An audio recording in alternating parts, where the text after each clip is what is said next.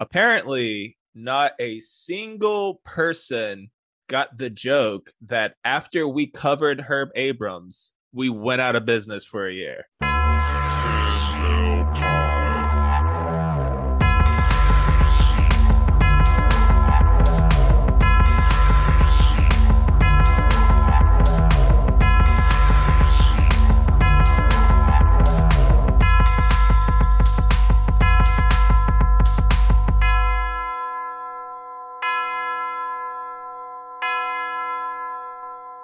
Is this where we reveal that you're this meta super artist? We're gonna do Herb Abrams and then disappear forever. like it was all a long con of like we have to do it enough. We can't just do it like for six months. No, no, no. We have to like do this for like three years and then just disappear. Admit it, Nicholas. I, I, wish I was comedically brilliant enough to plan this, but uh, I'm sure we'll talk about it at some point. But it, it was not planned. Okay. Maybe we'll talk about it, or maybe we'll just sweep it under the rug, like like like every problems that wrestlers ever have. And boy, do we have a lot of them to talk about today. They're going to be unfurled for the world. Well, back up in your ass with the resurrection, Ten Bell Pod. It's the song from Office Space.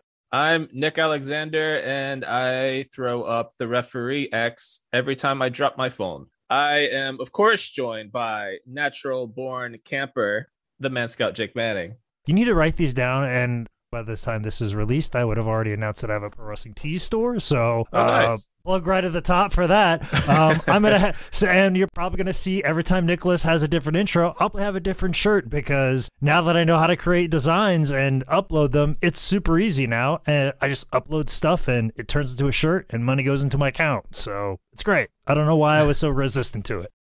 And we are joined by a surprise third man, six foot four, 250 pounds of twisted still and sex appeal, Tyler Wood. Oh, who's this guy with anyway? Hey, thank you guys for having me. Thank you for dropping a leg and giving the thumbs up, looking at us like you're lost, like, hey, I'm the third man, right? Hey, anytime, brother, anytime. He's in that brother, okay? Especially that R gets a little bit harder every time. So I am losing my hair, so I'm on my way. Today it is all about uh, new us, new Jack, we are covering one of the most violent badasses to ever walk the face of the earth, much less be a pro wrestler, Mr. Jerome Young. When I think of New Jack, it's weird because I've had a lot of really good interactions with New Jack, but leading up until those nice times, I've been terrified that they could go south. it, and at times it's going really well, and then it immediately turns really awkward. Then it would go back to okay so that whole feeling that I get when things are happening really good in my life, and then all of a sudden something bad's gonna come, like that feeling. My interactions with New Jack reinforce that negative behavior, and then I get betrayed about myself. So he just contributes to more of my therapy. So. And Tyler, as a newer wrestling fan born in 2019, uh, yep. what are your thoughts on New Jack? I started watching in 2003, and uh, I didn't really know a lot about New Jack and I'll get into a little bit more of this later. The majority of my New Jack knowledge came from his shoot fights, not not like MMA, but the ones where he would shoot on people in the ring as a fat little teenager watching those. And uh, New Jack scared the shit out of me.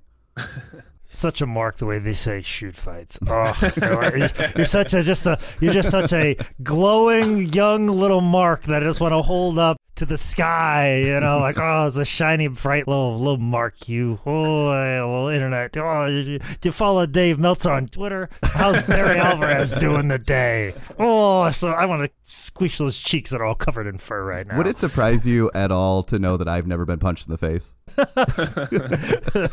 this this is an audio format, not a visual format, Tyler Wood. So people people won't find that as funny as I did.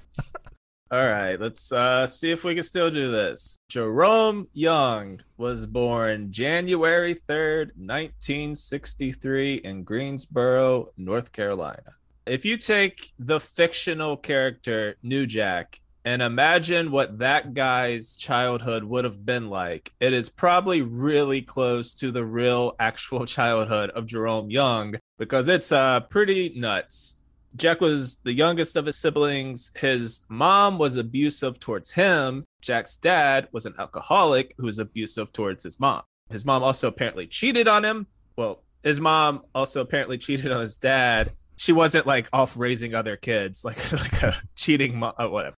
This cheating led to New Jack's dad stabbing his mom in front of the whole family when Jerome was around four-ish or five-ish years old. So uh, the the apple doesn't fall far from the the stab tree. How many times did she did he stab her? Five times. Five times. Five times. Five times. Five times he stabbed her. You work in a Booker T joke? like for stabbing? I oh I I I don't know how quite to reply to that, but I I can parse the little piece of like if you know anything about New Jack and you know anything about Greensboro, you're like, yeah, that makes sense.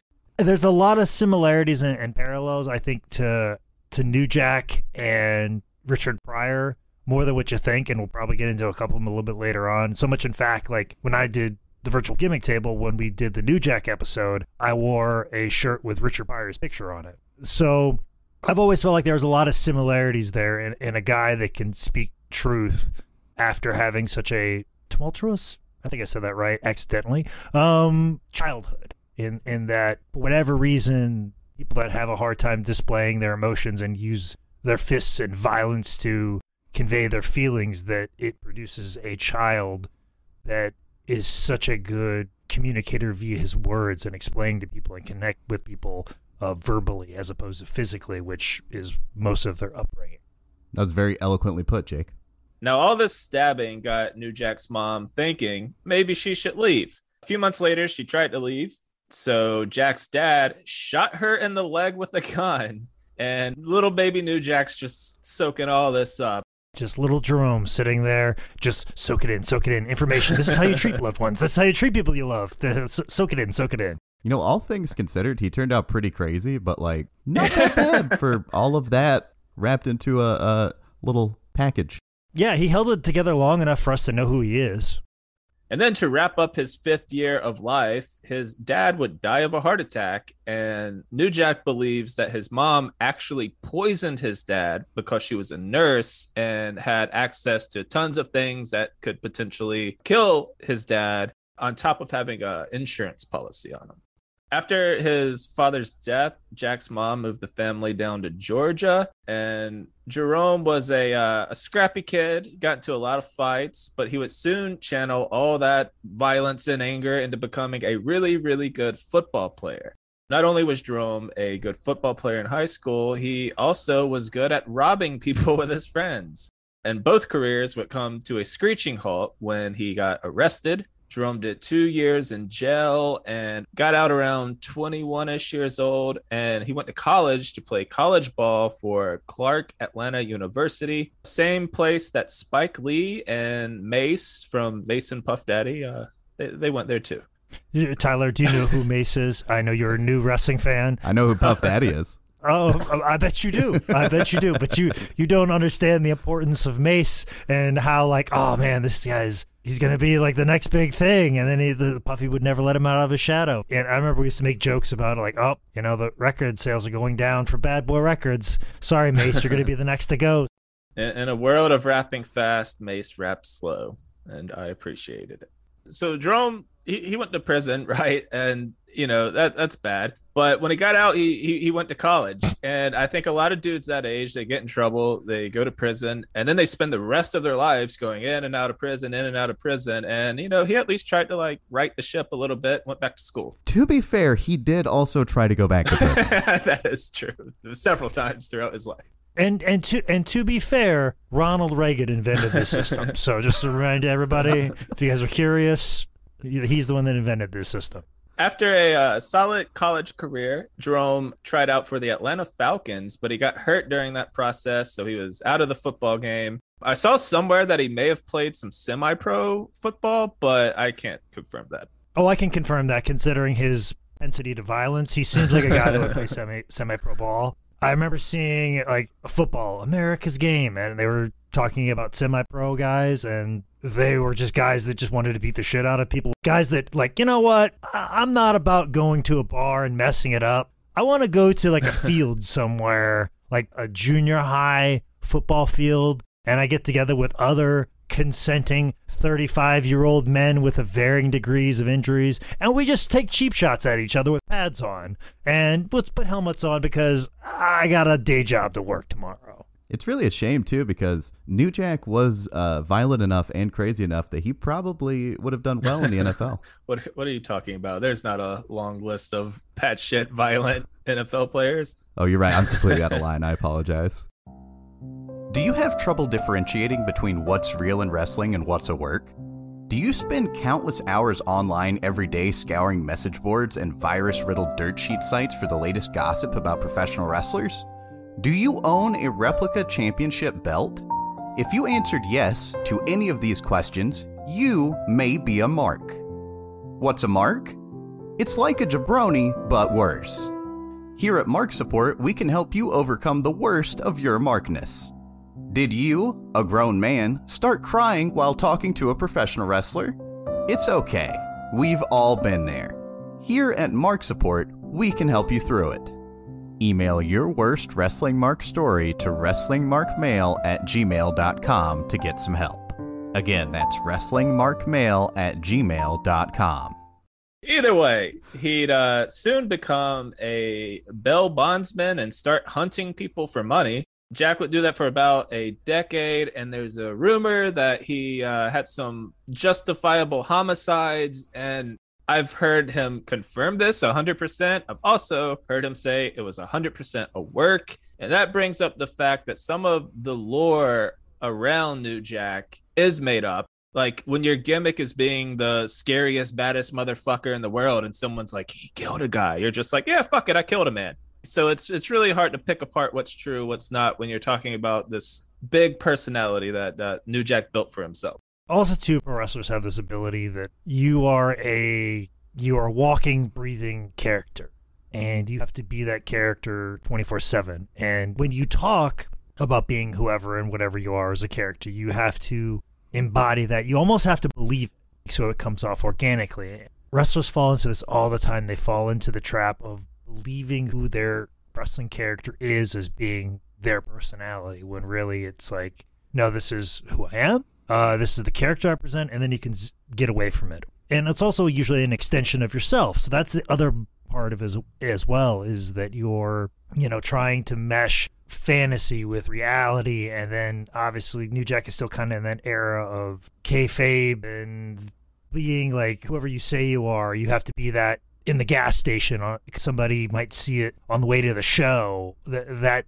type of old school mentality. So obviously, if you like, you want to come off as this natural born killer, for lack of a better term, you have to start believing it yourself, even though it is not true. And then all of a sudden, the lie becomes the truth, is essentially what it is, because you said the lie multiple times over in front of a live audience dozens, hundreds of times. You said it in front of a video camera hundreds and dozens of times. You've had people walk up to you, say, Hey, when you said this, I heard about this. That was crazy what you did. And you have to go, Yes, that's exactly what I did when you know deep in your heart that it's not. But then you've told the lie so many times it becomes truth and it becomes fact.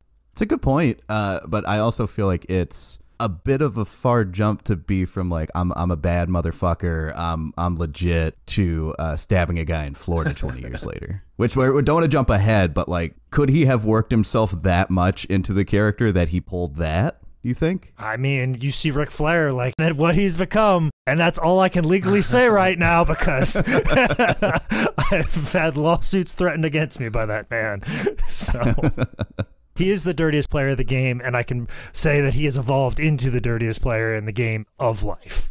Eventually, someone came by and informed Jerome that after being a football player and then a bail bondsman, the last stage of his Pokemon evolution would be to get into pro wrestling. In his late 20s, he would start training and eventually meet Ray Candy, who really gave him the push into the business. Ray Candy, it's a name that gets batted about a lot. Ray Candy was a tremendous wrestler and actually main evented in Memphis for a short period of time. And I remember he took over a talk show in Memphis that was actually Jerry the King Lawler's. And Ray Candy was the host of it because Memphis was such a big deal and Jerry Lawler was such a big deal there. He had the Jerry Lawler Show, which was a late night talk show on local Memphis TV. And they were doing this angle where Ray Candy took out Jerry the King Lawler And I'll tell you what, Ray Candy was fantastic because all he did was just talk shit about Jerry Lawler for an hour and a half. Like he brought guests on that just made fun of him. Everything was about like he would listen to somebody's story and be like, yeah, yeah, that's real good.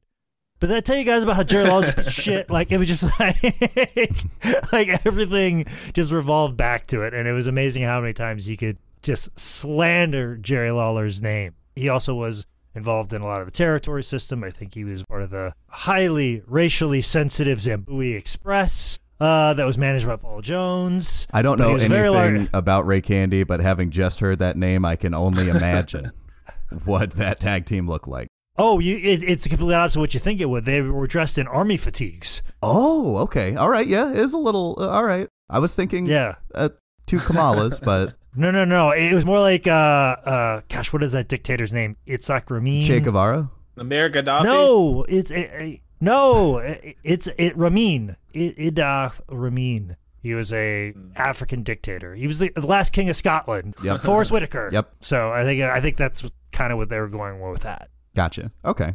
Jack said he started working in North Georgia Wrestling in 92, making him about 28 or 29, depending on the month. So, pretty late start. I didn't get much about his time here, but I assume he's just, you know, a green noob, learning the fundamentals, figuring out his shtick. But it's really hard for me to see Jack as this like humble rookie, like getting hazed in the locker room and stuff. Like, I just can't picture it. He wasn't really. Uh, from what I heard on the, his Art of Wrestling interview, he uh, was originally going to train with somebody else, and they came in and they're like, "Okay, well, we we've got the spot for you. Are you okay with losing?" And he's like, "No, no, I don't see myself losing. I see myself winning." And he's like, "Well, uh, don't know what to tell you because we only got spots for uh, people to lose right now." He's like, "All right, peace." He left. His Art of Wrestling podcast is good, by the way. That's a that's a good listen. So stop listening to this podcast. Go over to the Art of Wrestling podcast, and that's all you need to know. And then, uh, good night, everybody. Just that one, just that one episode. That's the only one. This is the weirdest. This is the weirdest ten bell pod format ever. We did we build you up, and then all of a sudden, like listen to the rest of the uh, on somebody else's podcast and go over there. But yeah, I don't see New Jack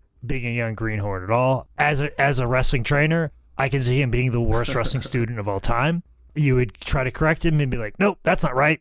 Um, and like, "Oh, okay, well, fuck me then, I guess." So, and they go about their way. But he clearly knew how to wrestle because if you've ever seen Jack, there's like a period in time where New Jack always made a point to let people know he knew how to wrestle. Like he would do like tackle, drop down, leapfrog, get it again type stuff. Like he'd always try and do like a wrestling respect spot. So maybe he was the worst wrestling student of all time, or maybe he was smart enough and perceptive enough to pick it up immediately, and there was minimal pushback when somebody had to correct something on him because he got it right in the first I try. mean, he was a almost a professional level athlete, so he has he has that base there. So he couldn't have been terrible. there's a lot of gray area i think in that early training of his because he had a friend who trained at the power plant for a little bit and he said at the time he was bounty hunting and selling drugs so he's like fuck it i guess i'll give pro wrestling a try and the two of them training together was like stevie wonder trying to teach ray charles how to drive some the fuck where. And i can just imagine like a young new jack trying some wrestling spots and like the other dude screwing one up and then him like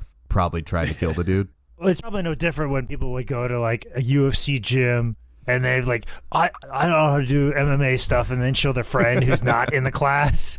I, I, can, I can imagine it being a lot like that. Like, this is how you do a triangle choke, or like, this is how you do a, like a key lock, and trying to instruct it, and they wrestle around, and like, we did training today. And there's been a lot of schools that start off by somebody who went to a legitimate school for three months and then they go, I know enough and I can teach people now. And then they start a school and those guys are only as good as that guy is. And then the same thing happens at that school. And then they break off and start another school. And then all of a sudden, like these, it's like a copy of a copy of a copy of a copy of a copy, which was pretty much prevalent when I got into wrestling in 2003. There was like every town had its own wrestling school, quote unquote, where it was like this person was at this school for three months, or this person did jobs on WCW because Italian Stallion and George South had him go to TV and got the Steiners beat the shit out of him, and now they're on TV and they have their own wrestling school now, and they're running shows, and 300 people show up because there's one guy named Stone Cold Chad Austin, and that's where we're at right now.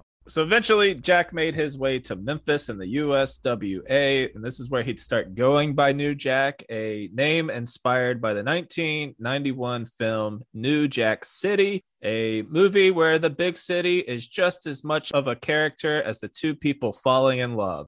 I don't know, I've never seen it.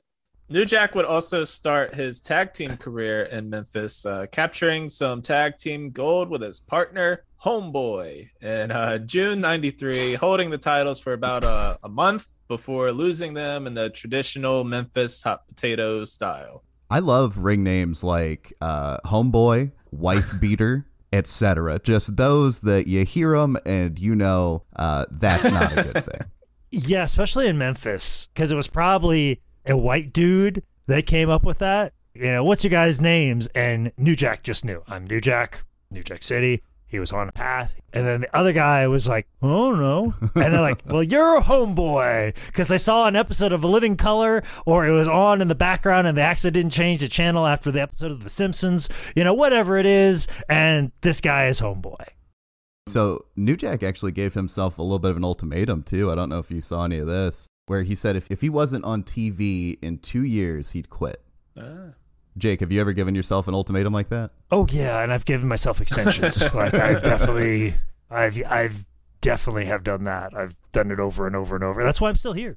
So Can you give I- us your first one? Like as soon as you got into wrestling, did you have one? Like your first match out of training, you're like, okay, in X amount of time, I'm going to be doing this. Well, I never put like an X amount of time on it, just because I, I didn't know how long it would take because of the path wasn't all that clear. I think that's just a goal, not an ultimatum. Then. Yeah, but I've definitely been like, hey, by the if you're not successful by 33, I'm just gonna straight quit. Mm. And now here I am at 40. So listen, Tyler, if you're asking me all the compromises I've made since 33, good fucking luck. We could start a whole podcast about that, but I definitely know I put 33 in because that's when Eddie Gilbert died. I was like, if I can't make it big when I'm 33, then I deserve to die. it's a very harsh ultimatum, but I'm obviously still here, so obviously I made a compromise.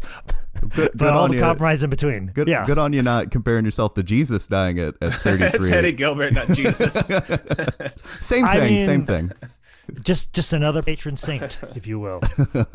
Hey everyone, it's Nick from Ten Bell Pod, and I just wanted to say that the only reason I did this podcast was for the money. And I each and every one of you straight to patreon.com slash 10bellpod, where you can help support the show. There you'll find shirts with our new logo, a bonus content tier, You can even just support the show for as little as $1. And of course, that's assuming you stupid hicks from Insert hometown. can't afford a dollar. Ah, think your favorite sports team sucks. And if you got a problem with it, you can find me at patreon.com slash 10bellpod. Jack would soon leave USWA to go to Smoky Mountain Wrestling, pairing up with WCW and WWF enhancement talent Mustafa Saed to form the Gangstas. And this is where shit starts taking off for our boy Newsom Jackson. so, Smoky Mountain was kind of like pro wrestling in the middle of a Trump rally. And the owner, booker, manager, tennis coach, uh, Jim Cornette, wanted the Gangstas to be a tag team racist against white people. And after New Jack explained that while he could be prejudiced against white people, racism involves an unequal distribution of power on the basis of race, which is deeply rooted in American politics, economic zoning, criminal justice, all the way to something like beauty standards and representation on TV. He then told Cornette that he gets the gist of what he means, and yes, he will piss off some honkies. this area where Smoky Mountain ran, I actually a large part of my my early career as well happened in that Southwest Virginia, not Southwest Virginia, but Southwest Virginia, which is almost worse than West Virginia. I don't know how. that part of the Commonwealth is there's nothing wealthy or common fucking about that place. It was a lot of like old towns like Haysi, Virginia, Grundy, Virginia. They were old Smoky Mountain towns, and this promoter ran a lot of them. And to say that your description of them being highly racist, Nicholas, you know, there's a lot of things you've said on this podcast that you could say, oh, well, Nick's put an intellectual flavor on it. No, that is the most correct assessment of that entire area. In 2006, one of the school mascots, this is, this is not the shocking part, we will get to it in a second, is that in 2006, there was still a school mascot was the Rebels for one of the schools we wrestled at. Not, not a shocking thing. And then they also had the doors to the school being a large painted Confederate flag. Once again, racist undertones and everything that are existed or overtones or whatever that, that are associated with that, you know, you maybe can swuff that under the rug. But then coming into that town, there is a sign that says, Do not let the sun go down on your black ass. Oh. 2006. And I haven't been back in that town in a very long time. And I I don't know if it's been taken down. And if you told me that it wasn't, I wouldn't be surprised because that's the type of place it was. And we were traveling with two guys that were that were Mexican that moved from LA to be wrestlers and that here they're wrestling in this area and seeing their interactions was very interesting. And of course, we had a black manager with us as well and he would go to these areas and try and sell merch and like it was very touch and go even in 2006 even so much in fact uh, we'll tell the story again at some time in the future i'm sure but there was a match between tracy smothers and the promoter stan the man lee in which if tracy smothers lost they would burn the confederate flag.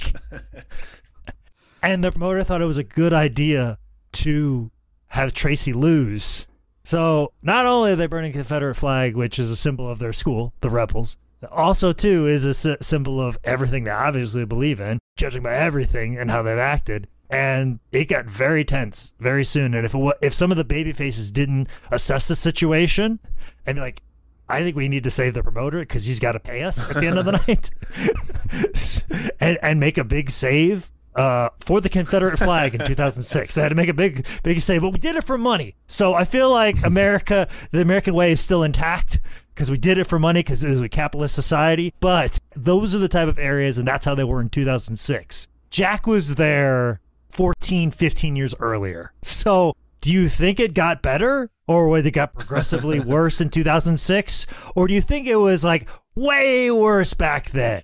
You decide if if the picture that I'm painting of 2006 is bad, just think about everything. Rewind everything in your mind about anything. It could be about computers, it can be about phones, it could be about TVs. Rewind it back 14 years, and you can't tell me that it's better. I'm sure the same thing can be said about racism and race relations. If you rewind it back 14 years, probably wasn't better. And that's the area where New Jack was doing New Jack things.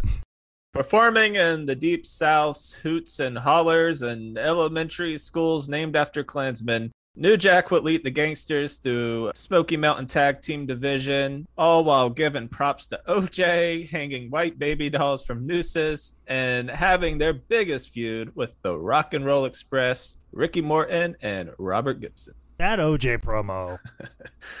there. It's a good promo. I it's been talked about in many other things. When you when you we do any type of thing on New Jack, the absolute balls as an artist to do that.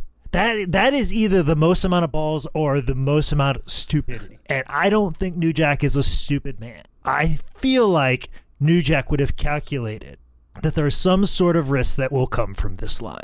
Now, he may have misjudged the degree of that, but I feel like he knew that there was a risk in saying that.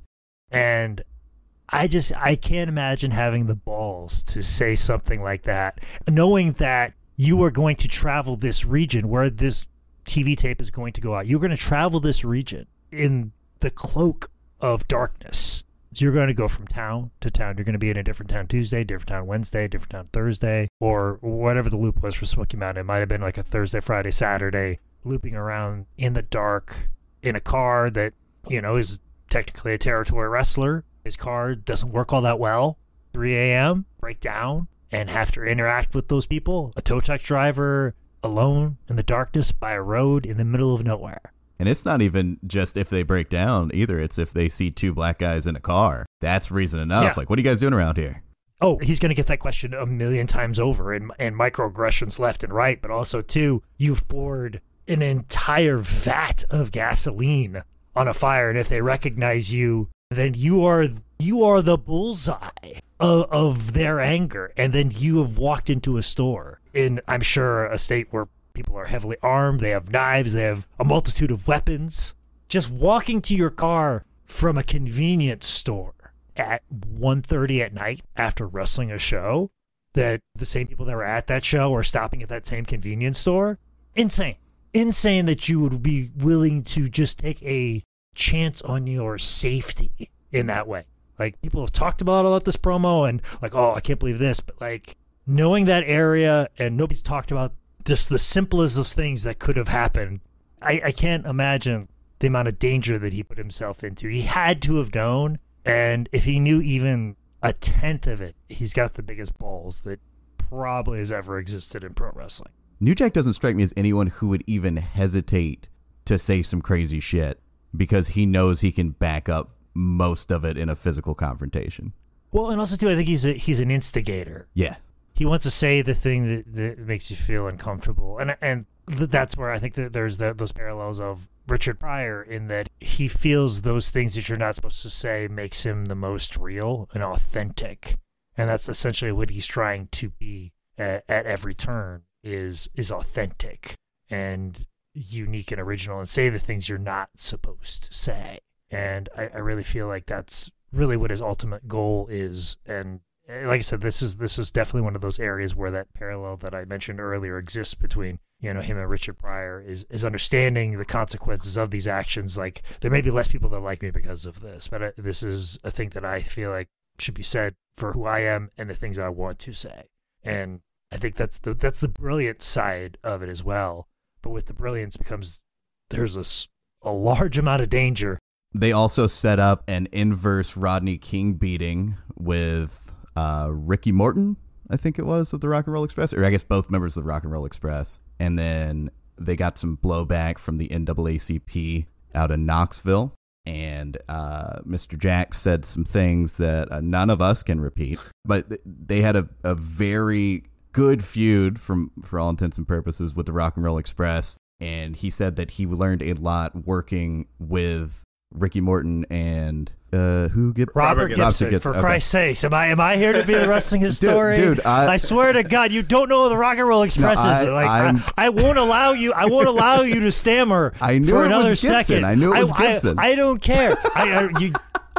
No, not going to happen. Nick, did we vet him before we, we brought him on as a host? Yeah, but I'm not He's, 400 years old. Like I'm sorry. I feel like that's question number one. Do you want to be in a wrestling podcast?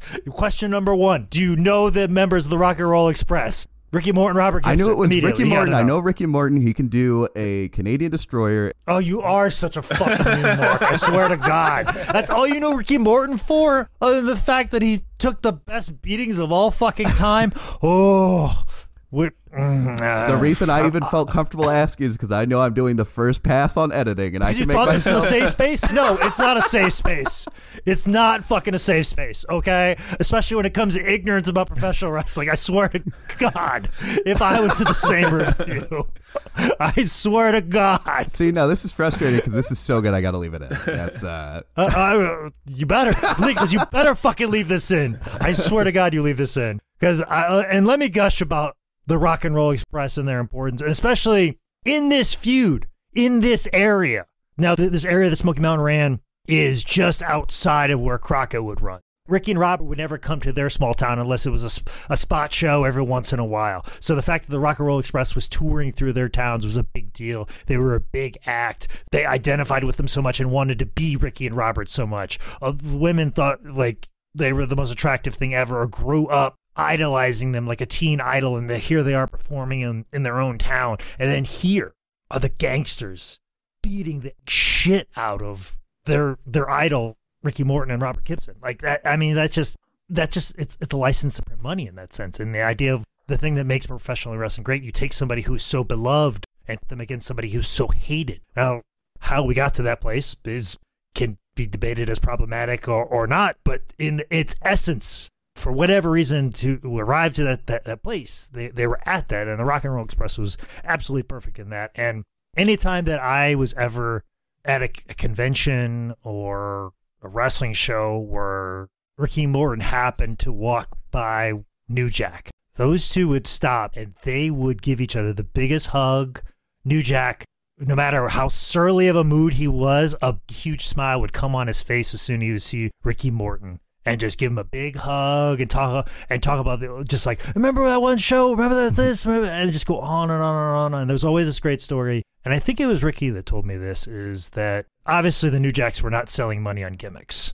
They were not making money on gimmicks whatsoever. But for whatever reason, like New Jack and them had 8x10s made up. So what Ricky and Robert would do was get their 8x10s and mark all over them, put X's through them and, you know, scribble them all out and do all kinds of things and, and sell their pictures for them, but have them all scribbled up and then take that money and give it to New Jack and Mustafa because they were the heels and they were new. So Ricky and Robert were smart to realize, hey, these guys aren't making the money we're making. Let's help give them a little bit of our merch money. And New Jack, I think, even backed that story up and said that was the thing that helped us eat every night. Is that Ricky Morton stopped everything to, you know, give me a little bit of his his merch money and ensure that I was taken care of through this loop. And Ricky being a smart, like, hey, these these guys are working for us. Them beating the shit out of us is making us look great, and we've got to take care of these guys. And that's that's something that's really kind of missed in professional wrestling is the this idea that I, I need you just as much as you need me, and it's become a very much like, oh, I did the success and I've done these things. I've worked for five long, hard years and uh, this is why I deserve. Whatever it is, there's a lot of I, but there's not a lot of like, hey, this guy really helped me out. I gotta make sure he's taken care of. And and also too, it's not just these new kids; it's these people that are at the top that are very selfish and, and not realizing like, hey, I gotta look, I gotta take care of these people down below. Even though I was treated like shit, I gotta look out for these guys down below and pull them up and, and do what I can. That's something that Ricky and Robert did every single time, especially for New Jack. Yeah, New Jack gave a huge shout out to working with uh, the Rock and Roll Express. You know, two of the greatest ever in the game. Uh, every wrestling fan should know Ricky Morton, Robert Gibson, the two. Uh, he gave a lot of credit to them because he started so late. He started at 29. He said that he would stick as close to the top guys and the really experienced guys to get that experience quicker like working with more experienced guys is I guess he figured out early is going to help him a lot more than working with people who were around his time into wrestling. Yeah. This podcast used to be Jake and Micah yelling at me because I'm too young to see anything, and now it's going to be me and Jake yelling at you because you're too young. So uh, this is nice for me. Oh, do you guys know anything about 2009 PWG? Because I am on that shit. uh, yeah, I fucking know about PWG. Like the place I worked at like was a financial backer of it. I and by the way, uh, Dragon is mailing a package to my house right fucking now. So I think I know a little bit about PWG, sir. So Jake, I'm, I'm still I still author their fucking Blu-rays. Which is part of the reason why Super Dragon is able to have a job that is solely professional wrestling and just PWG. Okay, thank you very much. No, Jake, it was never contributing member. Never. I'm a tri- contributing member of the Gorilla team it was never shitting on you. We were supposed to be shitting on Nick together. and I also, also have converted the entire library in digital format and, and, was able to put it on a streaming site accessible to the entire world. And what thanks do I get? None. None. Because somebody else is, likes to be a troll on Twitter and takes all credit for it when I did all the work over Christmas one time. By 95, the gangstas were going to uh, leave Smoky Mountain, and it wasn't the cleanest break in the world. It seems like uh, they just kind of dipped without really telling Cornette too much. It seems like they were two very combustible personalities. And if it was a clean break, that would have been the surprising part. yeah, that's true. All right. Well, Smoky Mountain definitely put some heat behind New Jack and the gangstas. By June of 95, they would go to the place that would make them legends, ECW. And the gangstas would make their on screen debut by attacking Public Enemy, bloodying them up real good on June 17th, 1995. And what a team to start with. That's like coming in at the top. Public Enemy at 95 was as hot yeah. of an act as there could be. Uh, you still hear it today from ECW ECW originals in that the ECW arena is the how it's the motherfucking house that Public Enemy built. Like they were so over, such a great act, and to come in at 95 and attack the Public Enemy, they always say debut them right at the top. That's exactly what they did. 95 is such an interesting year in pro wrestling because you can go to WCW and see eight dudes still trying to be 80s hair metal band members. You can go to WWF and see two hillbillies wrestle two cowboys. Or you can go to ECW and see a legit attempted fucking murder. Like it's just the craziest time in pro wrestling. Those mid 90s seem like there was so much tension coming from so many different places. Yeah. And the tectonic plates, when they finally moved, that was the Attitude Era. Yeah, like, that, that's a- that boom of like the Monday Night Wars. Well, in the, the 95, like that, that tension was in ECW because that grittiness that I always feel wrestling needs. The only place that was doing that was ECW. So when you're not getting it from one place as a wrestling fan and you find this place that is, is so gritty and it just rubs and it smolders and it, it gains in popularity to a popularity that people are still talking about it to this day. And New Jack fits perfectly in that.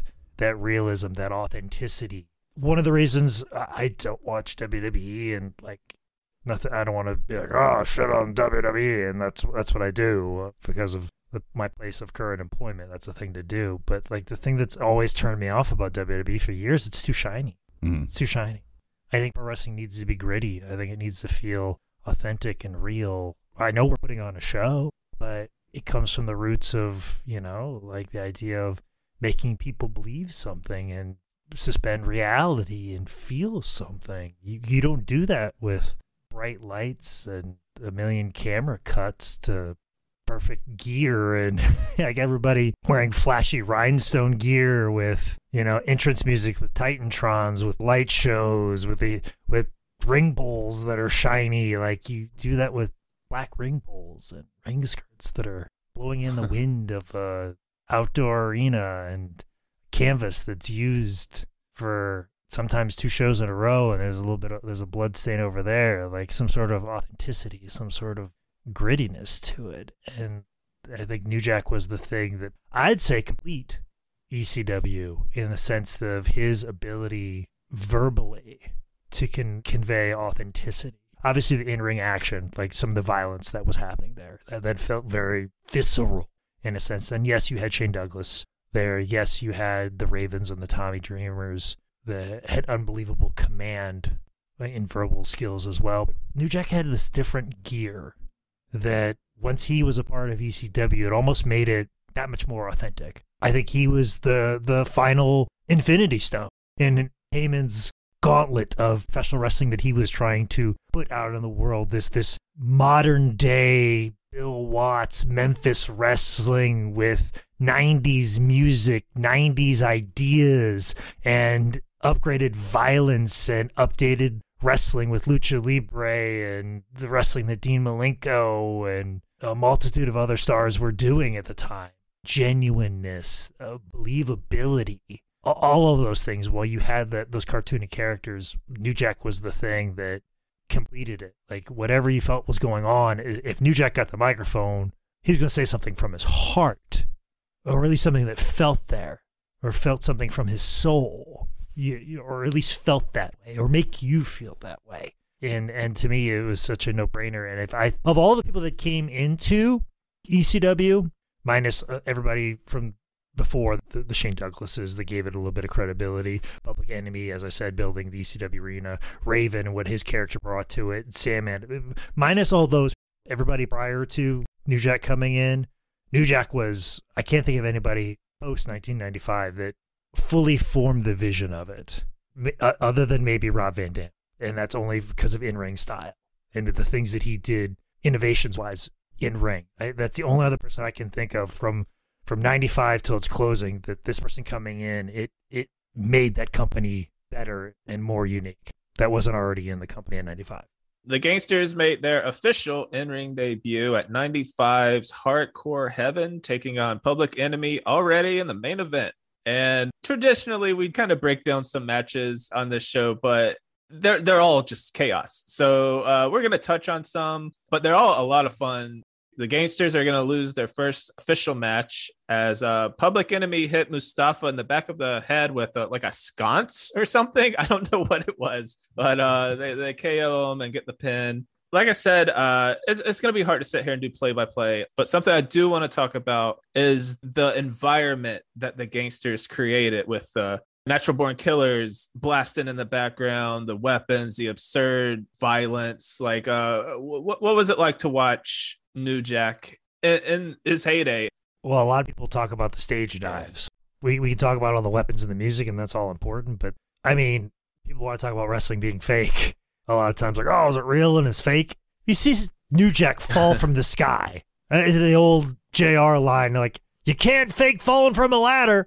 You can't fake falling 12 feet in the sky, like t- onto some tables. You can't fake that. It's real, it's authentic. And if he can cut a promo and say that as opposed to like just do it and there's no feeling towards that, but the fact that you actually feel something about this person and he's doing that, I mean, just makes it that much more authentic. I think it's the stage dives is, is really is the thing. And they had some amazing cameramen in ECW, amazing cameramen, and they had the flexibility to get the shots that they needed. And just some of those shots where they would come from a low angle and seeing New Jack just fall from the sky and land right at the cameraman's feet. It just such iconic images. And you, you wonder what makes somebody want to do that? What, what makes somebody want to jump off uh, like a 15 foot balcony? Is it the, the drive to be a star one day? Is it the drive to be a millionaire? No, he was coked off his fucking ass the entire time he was in ECW. Oh, so was probably most of the locker room, and you had to be like Yeah. you have you have to take your drug. You have to take a drug of choice. I mean, that was the time. Like, what is your drug of choice? Is, is, is it pills? Is it cocaine? Is it weed? Is it alcohol? I mean, in some cases, it's women. Like, what is the thing that drives you to continue to have that high? What is that thing that continues to make you push through the really shitty times, the lonely times, those times? You you have to have some sort of vice. You have to have some sort of totem that is yours and and and gets you through. And the thing that got him, as New Jack would say, is cocaine. I'm on a little drug that's called love, guys. So I have no follow up for that. Um, so the gangstas would continue working Public Enemy, having a proper feud, including steel cage matches, stretcher matches, street fights into 1996. The feud ended in a street fight at House Party with Public Enemy winning, and then they left ECW to go to WCW. So that was the end of the feud. Through 96, the Gangstas would start making a case for the tag team titles as they feuded with the Headhunters, the Eliminators. They'd received some title shots, never quite getting over the hump. At Fight the Power, the Samoan Gangster Party made their ECW debut attacking the Gangstas, and they get a little feud going. That would lead to the Samoan Gangster Party, the Gangstas, the Eliminators, and the Bruise Brothers all in a four way match at 96's The Doctor is In, which the Gangstas won to win their first ever tag team title. And here they get like a straight baby face pop, like 2011 John Cena. I was shocked that the ECW fans like marked out that way. It was like so pure. Well, and the thing is too is they were kind of seen as the guys that ran Public Enemy out of town. You know, the the top act. They were the ones the last feud they had, and so kind of into facto, it's like these are the new guys. And and you know, even they came in with like all this heat. What ends up happening is if if you do a really good job of being a bad guy you, you, and you try and find new ways to piss people off, but you can only do it for so long that you you start falling into things where you start making yourself look like a buffoon because you got to make the, the, the good guy look good. You know, you, you can't just be straight heat all the time. There has to be a situation where you got to look like a clown a little bit. And this is why I hate people like, well, I can't look stupid. Well, you're supposed to because you got to make the good guy look good at some point in time. Because if you just keep beating the shit out of him, what's the point to care about him? He's got to make you look silly at some point in time. And then, of course, that makes you more mad. And then that, you know, begets more violence. So, like, you got to look stupid what ends up happening sometimes when you do make yourself look stupid, it becomes something entertaining. And the more you do your job of making people mad, you fall into those those spots of of being entertaining and making people laugh. So not only have you made them mad, you made them laugh. Now the next emotion is love. So that's what ends up happening if you've been a really good bad guy for a long period of time. Like, there's even a, more people now that look back at Tom Brady and be like, man, he was Yeah. great. No matter if you hated him the entire time, there's that sense of like, man, nobody ever done that before. It's fucking great. And that's how it happens when you're a wrestling bad guy. There gets to be a point where people just kind of like, man, that guy was good. And it happened with New Jack and Mustafa. Wild Tag Team Champions, we're going to get to one of the first things people think of when they hear the name New Jack on November 23rd, 1996, in Revere, Massachusetts, the mass transit incident. So the gangsters were scheduled to face Devon Dudley and Axel Rotten. However, Axel missed the show because he had a death in his family. Rotten was replaced with mass transit Eric Kulas, and there was also about to be a death in his family. Eric was a local guy claiming to be 23 and trained by Killer Kowalski, but he ended up being a 17 year old kid who was about to have a really bad time. Apparently, Eric also really made himself at home backstage, especially for a newbie begging for a spot. He was he was eating catering, he was smoking, and the biggest mistake was telling New Jack what he wanted to do during their match. And had he been a trained wrestler, he would have known better, but he wasn't. One of the requests he made was for New Jack to blade him as he had never done it before. And New Jack was like, Yeah, I'll cut you, bud. So during the match, New Jack pulls out a surgical scalpel on a stick. The Wikipedia article said the incision was made incorrectly, causing excessive bleeding. And I was like, yeah, that's, I guess technically that is what happened. To quote New Jack, his forehead was the pussy. He told me to fuck it, so I fucked it.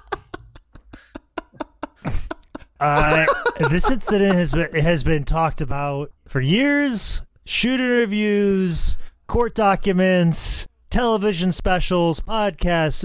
I, I don't I don't have too much more to add about it that's going to be anything different that hasn't been discussed. And I think New Jack kind of hits it on the head. But from what I understand, the the idea of Eric walking in the back and as surly as probably everybody was to be wrestling in Revere, which Revere was basically like I, where they wrestled looked like a bus stop. so like him to come in and act like this is his WrestleMania, like anytime I wrestle somebody that is a name or has more seniority than me that I respect, I I always go up to him and I'd be like, "Hey man, whatever you want to do, I'm here for you. I'm here to do as much and as little as you want." And I used to say that to Scotty Tuhati all the time when I'd wrestle him. And I would say it every single time. I'm like, I am here for you. I'm here to do as much or as little as you want. Just let me know, and I'm available for whatever, whenever you want to talk about it. Now, keep in mind, I did that to Scotty Tuhati. I sure as shit would fucking do that if I'm wrestling New Jack. What the fuck? Like, Scotty Tuhati ain't gonna fucking stab me. Like, I- it, it's just the unawareness of that. And wrong guy, wrong time.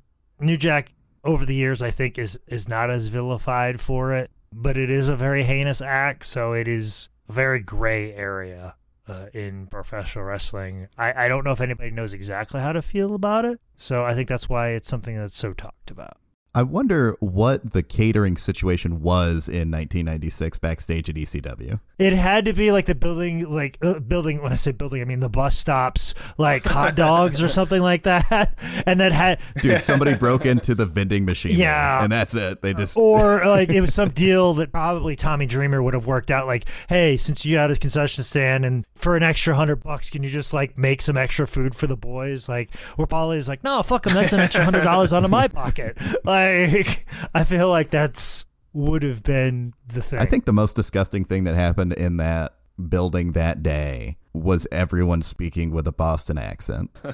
what are you What are you doing? That's not a That's not a Boston accent. that, no, that's, that's Italian. That's straight up a fucking Italian. What are you, in witness protection program I've been something watching like a lot that? of Sopranos. That's the only one I can do. Well, why don't you watch The Town and come back and talk to me? Bobby, we're going to Revere.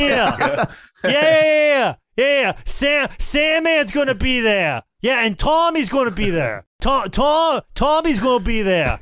Yeah, he, yeah, he fighting a raven. He fighting a raven.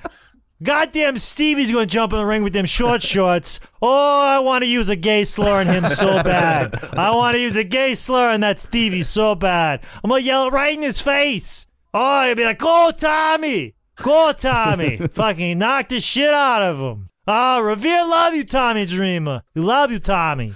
Yeah, I get why he got stabbed now. I understand. So in the end, uh, mass transit severed two arteries, got 50 stitches. New Jack was charged with aggravated assault, but he was acquitted on the old wrestling isn't real defense. So good for him.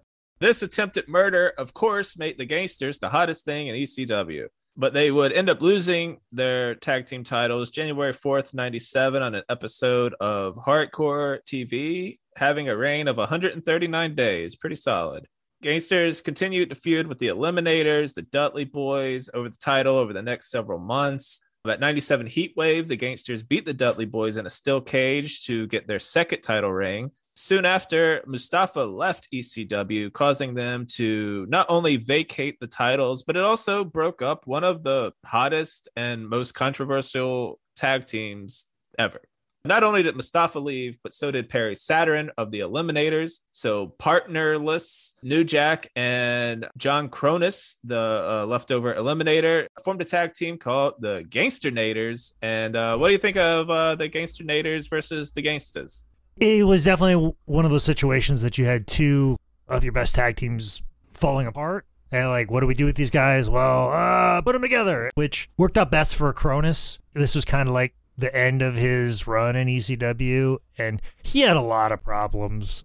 I don't know a whole lot about him, but I, I can only imagine that, considering how talented he was, for him never to get a shot, there was a lot going on that made him not a good fit in a lot of locker rooms. Because in the ring, he was absolutely incredible for his size and his ability, just insanely talented. And that's what just brought a different dimension to what New Jack had, which was very much a brawling, blood and guts type style. And that was always the interesting thing about when the gangstas would go against the Eliminators is that mesh of styles. And now you have that in a tag team itself. Is a very interesting pairing. It worked out well for both of them. Obviously, like New Jack had more legs after that because he can connect with people emotionally, where I don't think Kronus ever found that. But in the ring, unbelievable as as a wrestler, the things he could do, and I don't think he gets talked about enough for some of his unbelievable offense and maneuvers and his mobility with his size. The Gangster Eliminators would receive a title shot at as good as it gets. They beat the Dudley Boys for Jack's third time with the gold. They lost the belts to the full blooded Italians on November 1st episode of Hardcore TV. You know, Tyler's hey, what are you doing? What are you talking about the full-blooded Italians for, huh? What's the problem? It continued to feud with the Dudleys, and this is where they pull in a little Spike Dudley, and uh, you get some New Jack Spike Dudley tag team matches. That's fun. Don't disagree. None of us disagree. You're not wrong. You're not wrong. Just the way you said it was just like, huh? that was fun. Uh, Jack took on Bam Bam Bigelow at WrestlePalooza 98, which is just a weird match. Jack eats a greetings from Asbury Park for the loss. Uh, he does a pretty cool balcony dive in that one. Uh, you should check out that match. And this is kind of like a little nudge for Jack becoming a singles competitor. The uh, Gangster Naders, the, the Gangster Eliminators. Watch those R's. they would kind of dissolve over time, and Jack would really get his little. Uh, he would get a push as a singles competitor. At Crossing the Line 99, Jack brought back uh, Mustafa Saed, but he swerved Brodom and uh, ended up beating him up with the Dudley brothers, getting those two into a little bit of a feud, which uh, Jack won. He'd spend the next year just rolling along as a singles competitor, and then we get to a life changing match for New Jack at Living Dangerously, March 12th, 2000, when Jack took on Vic Grimes Part 1. There's a big spot where they're supposed to fall off of a 15 foot scaffold, but Vic got cold feet. So Jack said, fuck it, and just took Vic down with him. They ended up missing the tables they were supposed to land on, which is bad thing number one. But then Vic Grimes, who is a massive human being, landed on Jack's head, fracturing his skull, resulting in permanent insomnia, brain damage, leaving Jack blind in his right eye, and just for fun, broke his leg. And this would put Jack out for six months. But Jack did, from that point forward, get a monthly check from insurance uh, for the, his injuries. Oh shit! Did he have the uh the Rick Rude contract? What what was it? Lloyd's of London. Yeah, there you go. I don't think Lloyd's of London. Uh, I I- feel like New Jack would have like filled out a quarter of the Lloyd's of London paperwork and be like, "Fuck that shit, bro. Give me my money." he might have left the bro off. I, I think fuck fucking shit was in there, but bro may not have existed. He didn't look like a bro guy. He mentioned that in a uh, little shoot interview. He crashed one of uh, Jim Cornette's shoot interviews and just brought it up out of the blue. And Jim Cornette was like, "How you doing?" He's like, "No, man. Ever since Vic Grimes uh, landed on me, I'm good. I get a check." I'm like, "Oh shit, all right." Yeah, and seeing it is just it's very disturbing. And anybody that's had a cracked skull before, I remember CM Punk talking about cracking his skull very early in his career and how for weeks and months he had to be in a dark room all day and and luckily he had a friend who lived out in the the suburbs of Chicago and he basically went to go live with her and stay in her guest bedroom just with the lights off. She would give him food every day, but he was always nauseous. He could never really eat. And it's one of those things you have to wait for it to heal because it was just cracked and it, the bones have to fuse together, but your brain is just kind of out there, like free to the world. And you got to wait for those bones to fuse together. And it messes up your sleep, it messes up your eating habits, it messes everything up. And there's nothing you really do other than just be in pain. And ugh, I, could have been the end of New Jack because he could have fallen prey to his vices and taken one too many pills and been like, fuck this, I can't take all this pain, and just checked out. But I must always commend New Jack for never, never going down that road at any moment in time. He's had his issues, I'm sure, but he always kept it between the rails. He may have scraped it a couple of times, but seemed to always kind of keep it in the rails there. I was gonna say because it's not like he never gave in to the vices. He just did it a reasonable amount. Yeah, he, you know, obviously since he's on this podcast, I, we'll get into like the, death at the end, but I, it wasn't like he wanted an insane bender. Like I think it was mm-hmm. just his body just stopped because he had too much life. That's that's I think that might have been the cause of death, but we'll get to it later. New Jack would come back for a handful of appearances, but he ended up taking several more months off. I mean, he did crack his fucking skull. He returned for reals September 22nd on ECW, which was at this point on TNN. That's that's something. Your Dude. enthusiasm, Nicholas, is always off the charts as usual. He uh, rescued Spike from uh, Justin Credible and Rhino before they beat him up, and this set up a TV title match against Rhino at 2000's November to Remember, but Jack lost. Um, in his last ever ECW match, Jack beat Angel on December 17th on an episode of Hardcore TV. But at this point, ECW was kind of circling the drain. Jack got out of there and headed off to the Indies. and the the last part of Jack's ECW career, he was. I, I know we just ran through the matches, and it kind of seemed like he was just kind of there and there to put over the new stars, but he was actually a very crucial part of a lot of the house shows that would happen. It was through conversation with Steve Corino that I got to realize this and understand this. Kind of something that ECW perfected was kind of like the layout of like a really tight indie super show. Like if you're an indie promoter now, and you want to know how to lay out your show so it's an experience the entire time as opposed to we put three matches on intermission and then we put on 15 matches then intermission then 15 more matches and uh, like and just we got all the great wrestlers. But if you want to create your shows as an experience look back at those ECW fan cams. And one of the things they perfected is how to really end the show on a crescendo It'd always be a situation. It would be a main event that you, you might have seen on TV before, or you've seen a, a couple times, or been in main events in other towns. Like let's say it's Justin Credible versus Sabu. Then all of a sudden, Lance Storm comes out. Ooh, boo you, Lance Storm. Then Rob Van Dam comes out, starts bumping feet and bumping. Yay, Rob Van Dam. Then all of a sudden, Rhino comes out. Boo. Then all of a sudden, Tommy Dreamer comes out. Yay!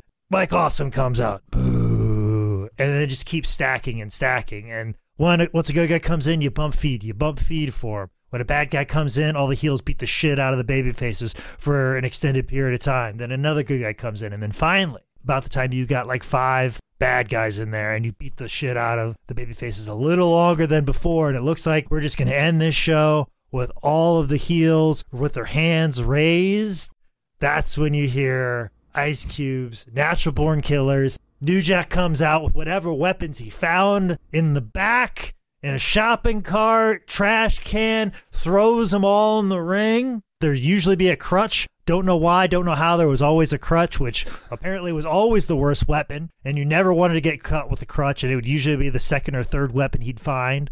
So if Jack Victory was ever a part of this beatdown, he'd always make a point that when New Jack threw the trash can in, go find the trash can and get hit by the trash can and then sell out because you're just taking one weapon and you're done. So Jack would look for the trash can as it's flying. That's so far out of New Jack's hand so it can't hurt you. It's just gravity fucking you up. Just take the trash can, boom, out, you're done. And then some poor bastard has to take the crutch or the computer fucking keyboard or whatever the fuck else he can find. And the show ends with a big thing. And it'd be the only time you'd see New Jack is just him coming out and beating the fuck out of everybody with weapons for five to six minutes with Natural Born Killers playing in the background. And it was how you ended just about every ECW show. Now, obviously, also too, Sandman would be one of those guys that would do do the same. But when New Jack did it, it was clearly like everybody walking out of that arena were like, "Wow, we saw a great show," and they was always be like the last note of an ECW show. It'd always be fantastic. That crutch was the extent of ECW's healthcare plan. it's just one crutch to be shared amongst the boys. After leaving ECW, Jack would wrestle for XPW. He would wrestle for CZW. He competed in the Cage of Death 5, which I believe we talked about on Trent Acid. Not you, Tyler, because you weren't here, because you're a piece of shit. Yes, I know. Because he wasn't born yet when the Cage of Death happened. Uh, that's why. Was Robert Gibson in it? No, I'm glad, he, I'm glad he wasn't. Ricky Gibson was in it. His brother, though. Bet you didn't know that. Which you laugh. There was really a Ricky Gibson, and he, he taught Ricky and Robert just about everything that he knows, and that's why they're so great. Fuck you, you don't know that. You probably I'm don't even know. You probably don't even know about Ken Lucas, one of the greatest baby faces of all time. Yeah, let me sit under the learning tree for a little bit, Jake. I'll I'll learn so much. Mm. Well, this is just podcast one, son. I, I've got, I, it's like when I teach wrestling. I, I know that whenever I, I teach a class, there's only three things you're going to pick out of it and remember it. So right now, I just want you to remember that the Rock and Roll Express consists of Ricky Morton Oh, and Robert I will Gibson. never fucking forget Robert Gibson's name ever again, Jake. And see, and people talk shit about me being an asshole, but me being an asshole helps you fucking learn. That's how you learn stuff. You make mistakes, somebody yells at you, it stays in there. Do I hate you, Tyler? Eh, Yeah. maybe. But regardless, I don't I don't want to be like this, but I have to be like this to educate you. I don't want to feel like this. It harms me. My blood pressure shouldn't be this high on a Tuesday, but it is. And here we are, and you learn something. So the sacrifice is mine. It's good that you're getting upset about the right things too. Oh, I I'll, if you want to know what I get the most mad about, it's, it's things like that. You should hear the you should hear the conversations I walk into when people are like, "Oh, who's this?" I'm like, "You motherfucker! That is goddamn Austin Idol. You show him some fucking respect. He shaved Jerry Lawler's head. Fuck you." Then we get to February 2002 when XPW mistakenly booked another scaffold match between New Jack and Vic Grimes, and oh boy. In in the days of LimeWire, uh, when I would download a lot of uh, old 2005 Raw entrance themes to jam out to with my with my no friends, I downloaded this and I thought I had you know gone through all the files and I found the lost footage of Owen Hart falling because that's what it was labeled as. Yeah, I think there's still a YouTube video titled that. That is just uh, this clip. 18 months after Vic had almost killed Jack, it was time for Jack to almost kill him back.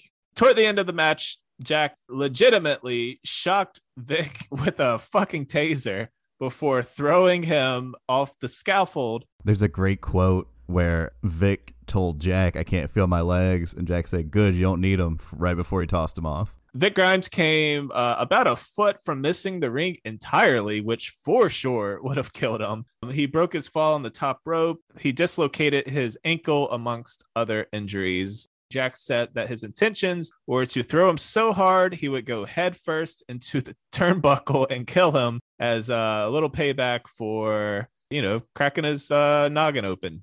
Yeah, another thing that Dark Side of the Ring has presented to us is this story and this story in full. Clearly, Vic Grimes took this match and because he felt sorry. I, I feel like Vic Grimes, nobody really spent time to discuss why Vic Grimes would take this match. I feel like he felt guilty and he's like, all right, well, I fucked Jack up. I got to take this bump. They're offering me a lot of money. Hopefully, this squashes everything. Not knowing that the, the individual that he's talking to views payback a little differently than he does. Just a little, little, little different. Not like, hey, I'm to throw off a scaffold through some tables and Jack will get some money and I'll take a shitty bump and I'll get hurt and New Jack will feel like the gods have appeased this. No. New Jack's like, fuck him. Hope he dies. and New Jack could have been a lot worse. Don't get me wrong. Like, I, I think New Jack's a little bit, you know, overzealous when he says, I tried to kill him. I think he gave zero fucks about how he landed. I don't think he tried to overtly kill him, as he said, but I feel like he's like, let's see how much damage we can cause. And matter of fact, I think New Jack in the, in the part of his mind, like, I hope this motherfucker lives. I want to see, I want him to live with this pain. I, I feel like that in his heart is what he was going for. And then what happened was, was mere butt cheek away from it being extremely worse. Like the the best thing that ever could have happened to Vic Grimes was hitting the top rope. And so you're him, saying if he wasn't this goddamn thick, he could have been killed. oh, if he if it would have hit because when he hit, it was like his back. If he Mhm. if he'd have landed on the rope in his mid back, lower back, it would have caused the momentum for him to bounce off the top rope and then go out of the ring. But because it hit the upper and mid of his very large posterior, it bounced him back into the ring, into a pyramid of tables, which he was going at the base of, which then, once he hit that, other tables fell on top of him. So not only did you fall and land on basically a steel cable, I'm surprised he didn't get cut in half like cheese, like a cheese cutter. I'm very surprised that didn't happen because that's what should have happened. Because it is a steel cable that is tightened as, as tightly as possible and then bounced into a pyramid of tables that were meant to break his fall, but in actuality, he hit the bottom of it and the tables fell on top of him and then buried him, which took uh, the EMTs to then move away just to get to him. And luckily, he didn't hit even lower on his butt, and then it gave him little or no protection, and he landed directly on his head, and then his head explodes like a watermelon. Like, one way or the other, Vic Grimes is dead, and his head is exploding. That is the only outcome in the trajectory that he was following. That is the only trajectory where Vic Grimes lives. That is crazy. If I would have inconvenienced New Jack in any way, you would have never heard from me again, much less Yeah. cracked his skull. I would have been one of Tyler's Boston Italians in witness protection for the rest of my life. If I would have got him a coffee with two sugars instead of one, Jack, I'm sorry. I'm sorry, Jack. I'm sorry. Now he's Jack, Canadian. I got this envelope. Env- I got an envelope. I got this envelope for you right here. Two, three thousand dollars. Sorry. Goodbye. Never see you again. Next infamous match. In April 03, New Jack was in a hardcore match with longtime wrestler Gypsy Joe. And I guess Joe's gimmick was that he doesn't sell offense. So that and he accidentally stiffed Jack in the nose with a headbutt, made New Jack angry, and you're not going to like New Jack when he's angry. Uh, actually, Nicholas, uh, I hate to correct you. I know you have very uh, an extensive amount of research. Actually, Gypsy Joe's gimmick uh, at the time was he is an immobile old man and can't do anything properly. That was actually his uh, gimmick at the time. This promoter is a scumbag for booking this match because I don't know what the fuck you were thinking. You knew who Gypsy Joe was. You knew who New Jack was. This was not going to turn out well for anybody.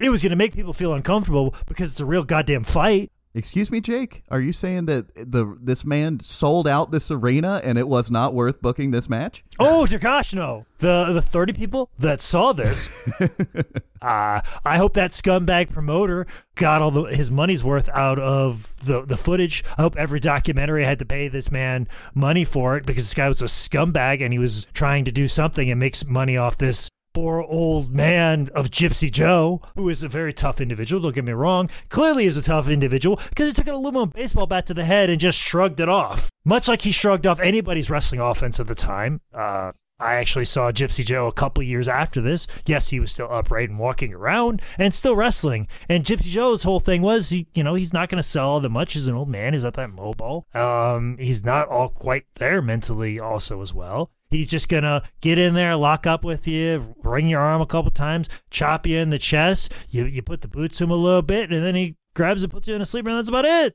That's what you do with Gypsy Joe. But this guy's like, nah, Gypsy Joe's a tough old man. I'm gonna get another tough man in here in New Jack. I don't think Brett Lauderdale has enough need to create something that's such a spectacle. Like I don't know if Brett Lauderdale would book Gypsy Joe and New Jack. I think even he would go, mm. "Whoa, I don't want to touch that." And and he's been like, "Fuck it." Let's send Alabama Doink in there with a bunch of people. Fuck it. Let's these guys that are doing flips in Walmart, put them in there with trained wrestlers. Fuck it. And he's created a very successful GCW and created wonderful spectacles. And Joey Janela has perfected the the art of the car wreck wrestling match. And I think even those guys would be like, you know what? Probably shouldn't do that. So that's that's probably in bad taste. But this scumbag in fucking Tennessee or wherever the fuck it is, fuck him. I don't care about wrestlers' safety. I don't give a fuck about Gypsy Joe. I know these guys are just going to take it for money. Fuck them because I'm a fucking scumbag. After beating the shit out of a 69 year old with a bat, New Jack was also working in TNA during the uh, year of 03. And uh, it seems like the highlight of this was him tag teaming with Shark Boy. I remember Shark Boy like posting pictures about it like shortly after Jack's death and the wrestling world going, "Oh my god, why did we not watch Impact Wrestling or TNA during this time? This was so awesome. We missed the boat on this." Just seeing New Jack come out with the the Shark Boy mask. Like New Jack like understands like who he is and he understands if he puts a little bit of levity to his situation that hey, people will get a real good kick out of this. And this is protects me from falling down several times. Sure, let's go do it. Next infamous Jack match. In October 2004, New Jack was wrestling for Thunder Wrestling Federation and was scheduled to fight William Jason Lane in Jacksonville, Florida. During the match, Lane started uh, hitting New Jack with some legit punches, and yep, don't want to do that. New Jack pulled out a knife and went all stabby McPokerson on him, knifing him nine times. Uh, a direct quote from New Jack. Uh, they said 14, but I counted nine times. I watched the fucking tape. And can you please use his worker name, Nick? What the fuck was it? It's like something. Hunter Red. Hunter Red. I knew it was Red something. You know, nothing good ever happens in Jacksonville. That's what I'll say. Um, Mm. I, I will stand on that. Nothing. Nothing good has ever happened there. No good wrestling to see there whatsoever. None whatsoever. Unless it happens at Daily's place next to TIAA's field where you have the soon to be Super Bowl champions Jacksonville Jaguars. Uh, soon soon to be. Soon to be. oh, that's the be. best joke so far. Yeah. Hey, old Dougie P. He's fearless. Fearlessly lead the Golden Locks Trevor Lawrence to the Super Bowl. I mean, that, that, that and maybe this small company that uh, employs wrestlers in office positions. Thunder Wrestling? Yeah, yeah, the, yeah. The, this, yes, yeah, yeah. Exactly. Thunder Wrestling. Jake, we don't want to. We don't. We, we don't. We don't want to be accused of being biased. Oh, I'll be biased all you want. I, I have a check. I have a check sitting right on my desk right here. I, got a check. I, I know this is an audio format, but we're recording this on Zoom. I'm holding up a check right now. That, Why don't you uh, have direct deposit? Are you you're 400 years old? Uh, no. Uh, there was actually a, a sidebar, a little bit of an accounting issue uh, that we're resolving, and I'd rather not discuss it right now. Okay. But I'll just say this: uh, they treat me too well. so, Oh, okay. uh, they, the there's a, a discrepancy in my favor, and I love this company too much. I'm going to point that out to them. And the old uh, monopoly. Uh, Yeah. yeah. It's like the opposite of Paul Heyman. Oh yeah, yeah, I- I definitely, definitely the opposite of Paul Heyman for sure. So uh, they're a very good company. I want them to continue on being successful and continuing me having a place and a purpose in professional wrestling because we know that all good wrestling dies in Jacksonville. Look at Thunder Wrestling. I love this promoter for one line that they, they interviewed him and uh, they said, you know, whenever Jack was coming through Jacksonville, he'd always stay at my place. And, you know, he's a real funny guy. He's a real nice guy too. Good cook. And they go, what does he what does he cook? And he goes, spaghetti. And the way that he says it is amazing. I want I, I want to get a sound clip of that and put that in right there of just him saying spaghetti. Any examples of like what are the things he would cook? Spaghetti. Oh, and I, I gotta tell you, I think about this every time. I make a good plate of spaghetti too, Oh. and ever since seeing that Dark Side of the Ring, I uh, I have always made my spaghetti. My girlfriend loves my spaghetti. She's always like, "Oh, please, can we can you make Jake spaghetti?" And sometimes when I get back off the road, like sometimes it's like a Thursday night thing, like you know we don't want to go out to eat or order Uber Eats. And she's like, "Can you can you make Jake spaghetti?" I'm like, "Of course, of course. I, lo- I I love you to death, sweetheart. I'll make Jake spaghetti." Yeah, but every time I sit down and I start eating my spaghetti, and I go, "Mmm, this is good. I made it exactly the way I wanted to." The, the next thought that enters my mind after my thought of like how good that spaghetti is that I make, the next thought that I have is, I wonder if my spaghetti is better than New Jack's every time. and it is, it is an every week occurrence. I always have to ask myself, is my spaghetti as good as New Jack's? Gosh, I would love to know that. I would love to be in a spaghetti cook off with New Jack. That is, I think that's the one thing that this world has missed. I have missed my opportunity to wrestle Brad Armstrong, and I have missed my opportunity to have a spaghetti cook off against New Jack. I feel like I, I gotta know. It's gonna be the thing that drives me crazy the rest of my life because I make a good plate of spaghetti too. And I want to see where it stacks up next to New Jack. I want to see what he does. Like I'm, I'm working with some good Iowa meat too, so I, I got my, I know how to use garlic properly. I know how to use the olive oil. I'm, I'm saying this right to, to Nick Alexander, who's a professional chef in Hollywood, California, and he's rolling his eyes at me. You're also saying this to someone who is a full-blooded Italian. oh. hey, Boston, forget about it. So, unlike Mass Transit, Jack would get charged here uh, for some felonies, but he got out of it. Hunter Red over there said that uh, he'd drop all the charges if Jack would just take him out on the road, which Jack agreed to. And then after the charges were dropped, he would dipped. he just ghosted him. That's some 4D chess. That was I know. I don't feel bad for Hunter Red at all. he got worked.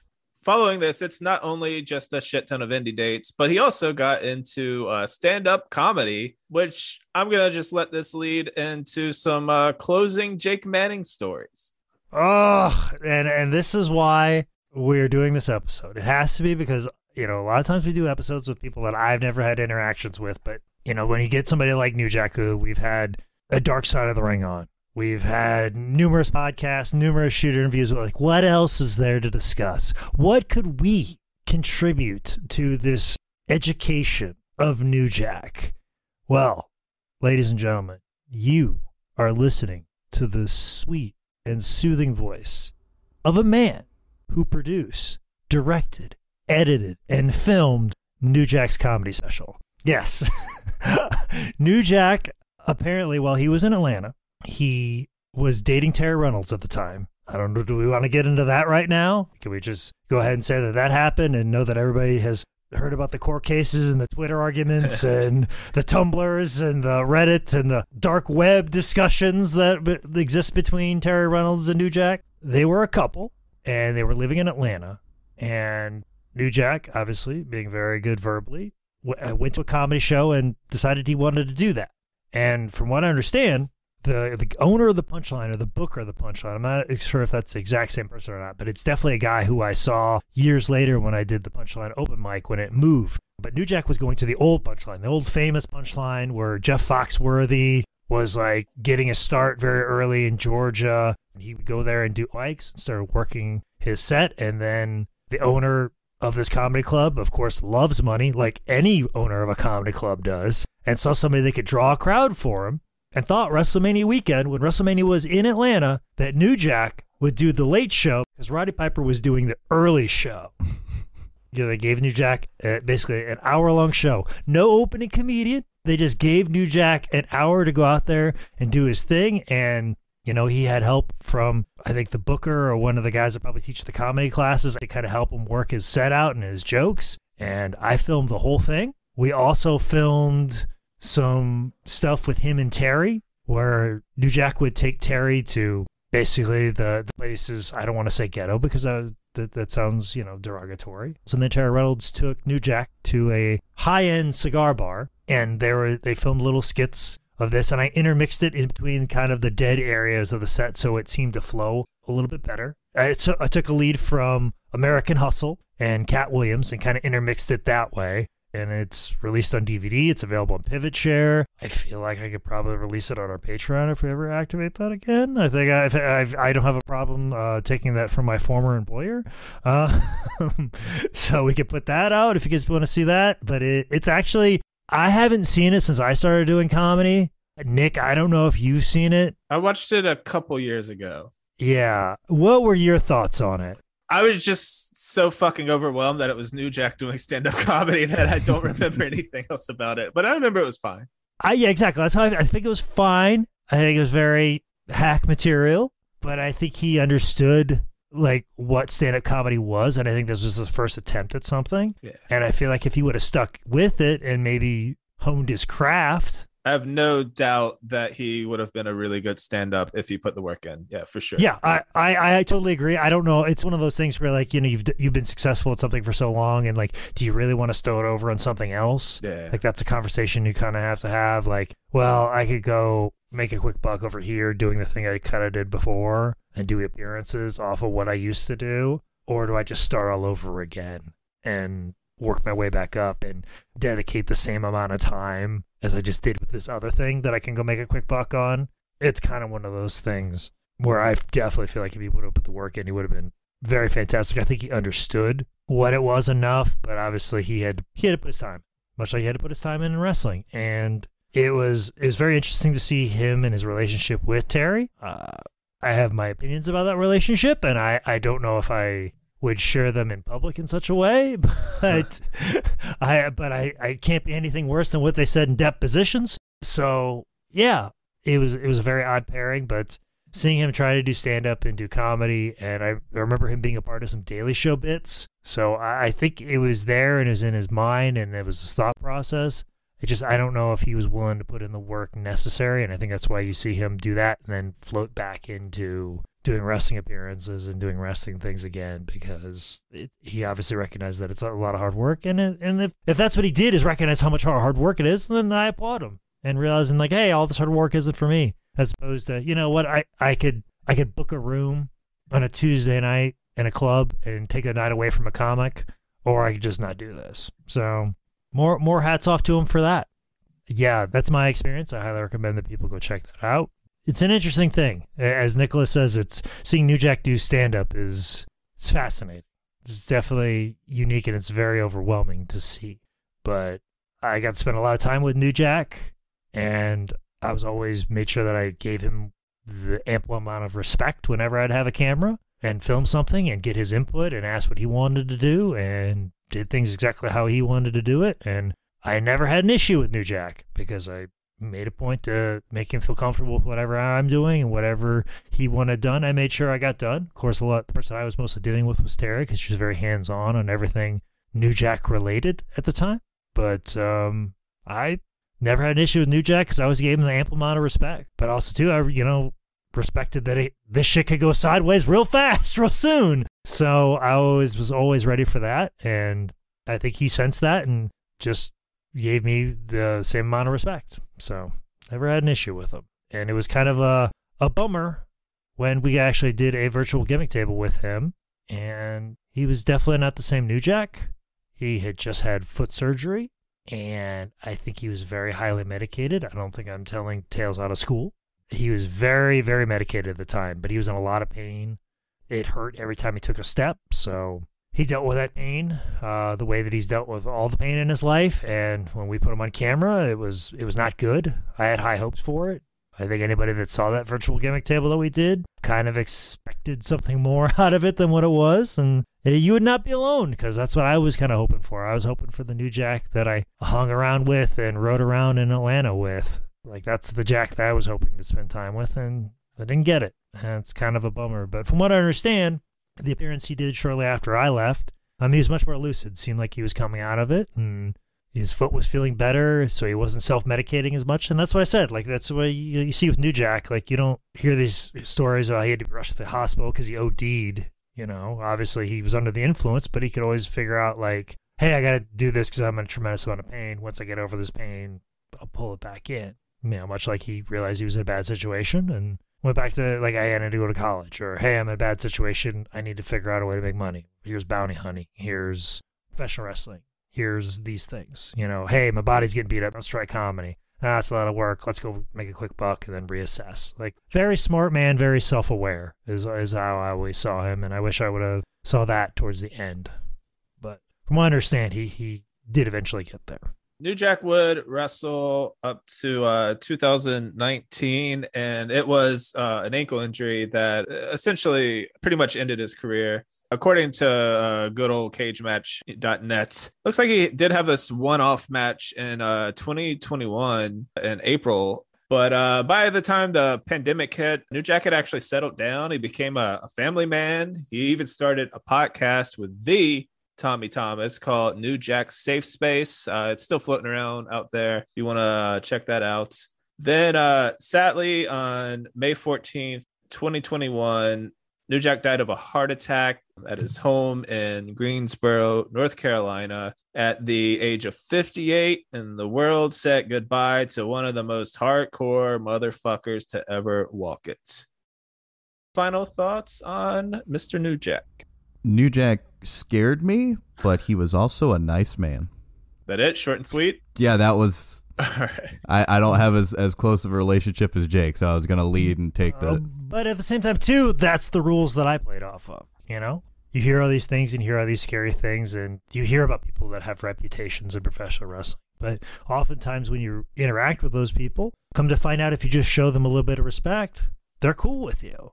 Just show him respect, and he deserves it. As I said, as as ballsy as he was with the OJ promo, the way that he put his body on the line for ECW, and everything he went through, and over the years from like him struggling to say he's trying to get out of the business and his parlays into the business, and all these people saying, "Oh, you know, you'd be really good." Yeah, maybe not a leading man, but maybe he's Denzel's best friend, you know, and beyond the mat, and all these times that people tried to get him into Hollywood, and like he could have had potential to go out and do other things, but I don't know if his heart was ever in it like professional wrestling.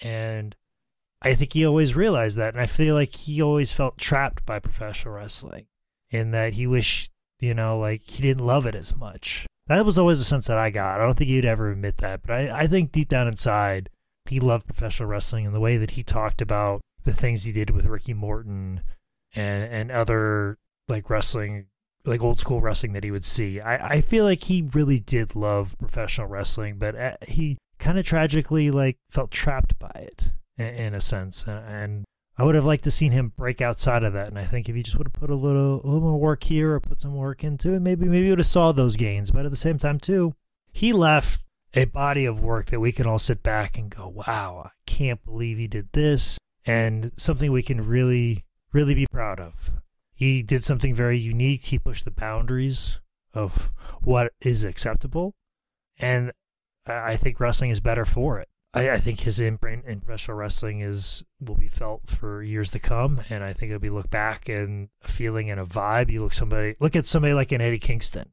You know, look at somebody like that. That authenticity. Do do we get somebody like an Eddie Kingston if we don't have somebody like a New Jack to kind of give him an idea or somebody to be like, oh, you can do that. You can't say that. You can't talk about those things. You can get that dark. You can get that real. I think his influence on, on wrestling will stand the test of time because he made people feel something.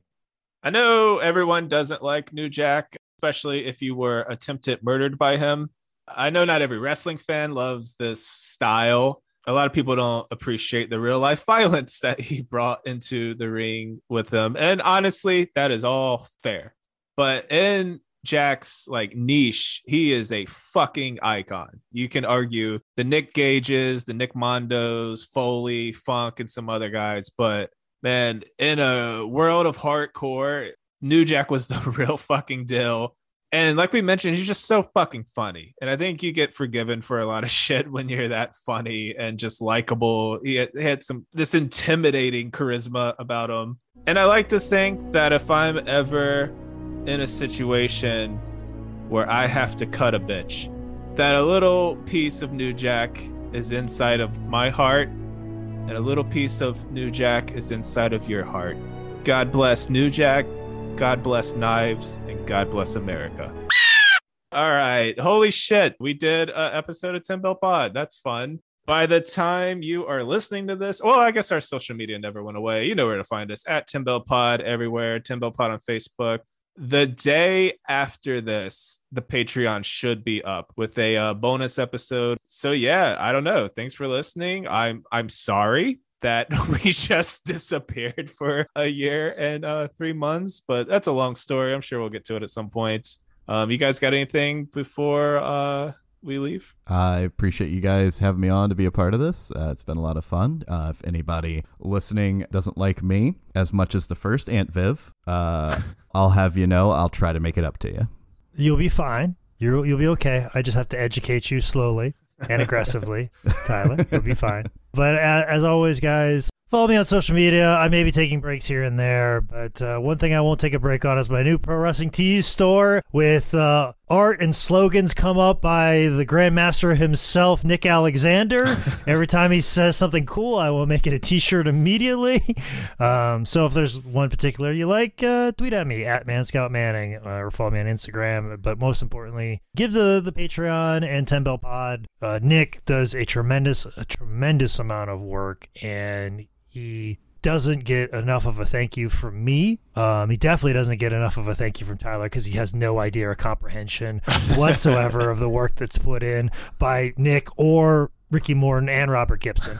Um, knows nothing of that. But uh, Nick work, works hard on all this and benefiting to the Patreon, following us on Instagram, and liking the Facebook. And, and every time something comes out, hitting that share and retweet, I know it brightens up Nick's day. Since we've had this long hiatus, I, I will get updates from Nick like, hey, even without us doing it, this many people listened. Like he still is very much connected to this podcast. So any success that comes from it, uh, all the glory should go to him. And hopefully you can make him feel validated, wanted, and uh, feel good about himself for doing something and doing all the hard work that he did. He delay.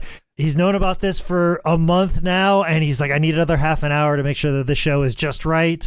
So he he puts in way too much work for me to just yell at Tyler this entire time. So uh, please support the pod as much as possible from the bottom of our hearts. It'll mean us tremendously, and leave reviews. It always helps on Spotify, iTunes, or Apple Podcasts, or whatever it is now. So I appreciate that. And I also appreciate all you fuckers who never stopped DMing me, tweeting at us just constantly. I don't quite know how we're going to do this yet. We're thinking of 10 episode seasons. So don't freak out if we stop at 10 shows back, but we'll keep you guys informed. And until next show.